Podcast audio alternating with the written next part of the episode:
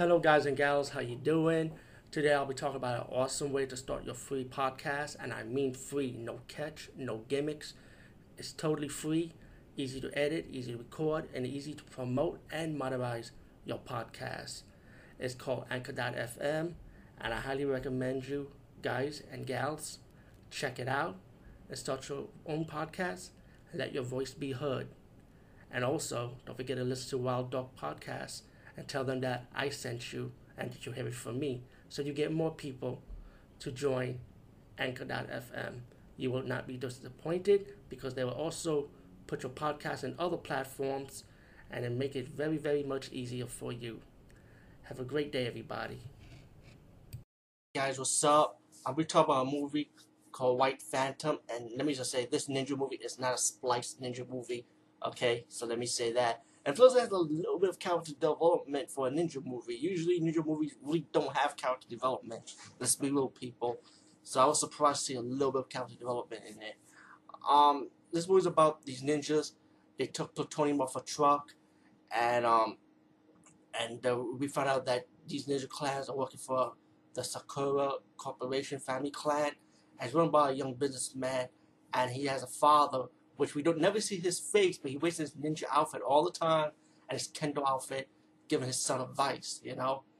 Um, meanwhile, you got this other American guy who's later on later on in the movie he is the white ninja, plays a harmonica, he sleeps with these two whores, and he just walks around chilling. Pretty much the movie just drags in a way with with his character plus the young man that owns the Sakura Corporation, who's the black ninja, who's the villain in the movie, with his character development, how he's young, he gotta step his game up for his dad about running this corporation, running the streets with his crime, and controlling these young punks, how to get money off of businesses, while he's in love with this dancer, but the dancer like likes him too, but he does a lot of rough stuff, you know, that's so disrespectful that the dancer, that the female dancer has a hard time loving this guy, you know, which you see a little bit of her character development, and later in the movie, you find the dancer was working for the government to find out about Sakura Corporation and the villain in the movie about where's the next um, drop-off spot for the plutonium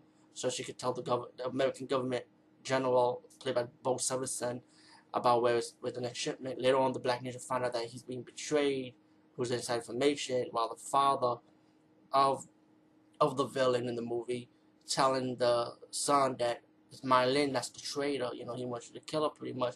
But the the villain is like he loves her so much he refused to do it. You know, while you got the white ninja go around find thugs, stopping some of Sakura's men, and um, but this movie just practically drags though. But I, I kind of like the dragon because it's like a little bit of the character development I was talking about. But when we get to the battle, when when the villain ninja realized that you know what I gotta kill this woman, you know, because even though I love her, but she's betraying me by spilling the information out. When he caught her talking to the general played by Bo Severinsen, um, he kills her during one of her dance routine scenes, dance club scene. And when the white ninja finds out that she's dead, he gets mad. He goes out for revenge, and um, he fights off the he fights off other ninjas.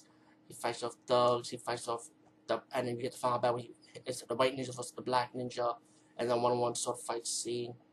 And um, I, I thought the movie was kind of enjoyable. It wasn't like bad nothing. It's just if you if you're expecting like a fast-paced ninja movie, you're not really gonna get it from this one. You know, it's just more like a little bit. Yeah, your fight scenes is mainly like character development, talk, and drama about these three main characters usually. And um, as for the ninja action, I felt like the ninja action was pretty traditional. It was like um, old school ninja action with no wire. I mean, probably has wire work, of course, where he does the climbing and stuff but it's not like like silly like when they disappear like you like see these space ninja movies or walking on clouds like you know it's, it's not like that. So I, would say it's like kind of like more realistic approach the ninja action shit I would say. And um and you have comedy elements too in the movie how the white ninja and his without his get up he stopped being silly playing his harmonica riding the base with these kids that I'm Baby Ruth you know for example but oh, if you're not expecting too much and understand where, where this movie's going at. Um, I think you enjoy White Phantom. Anyway, peace, guys. See you later.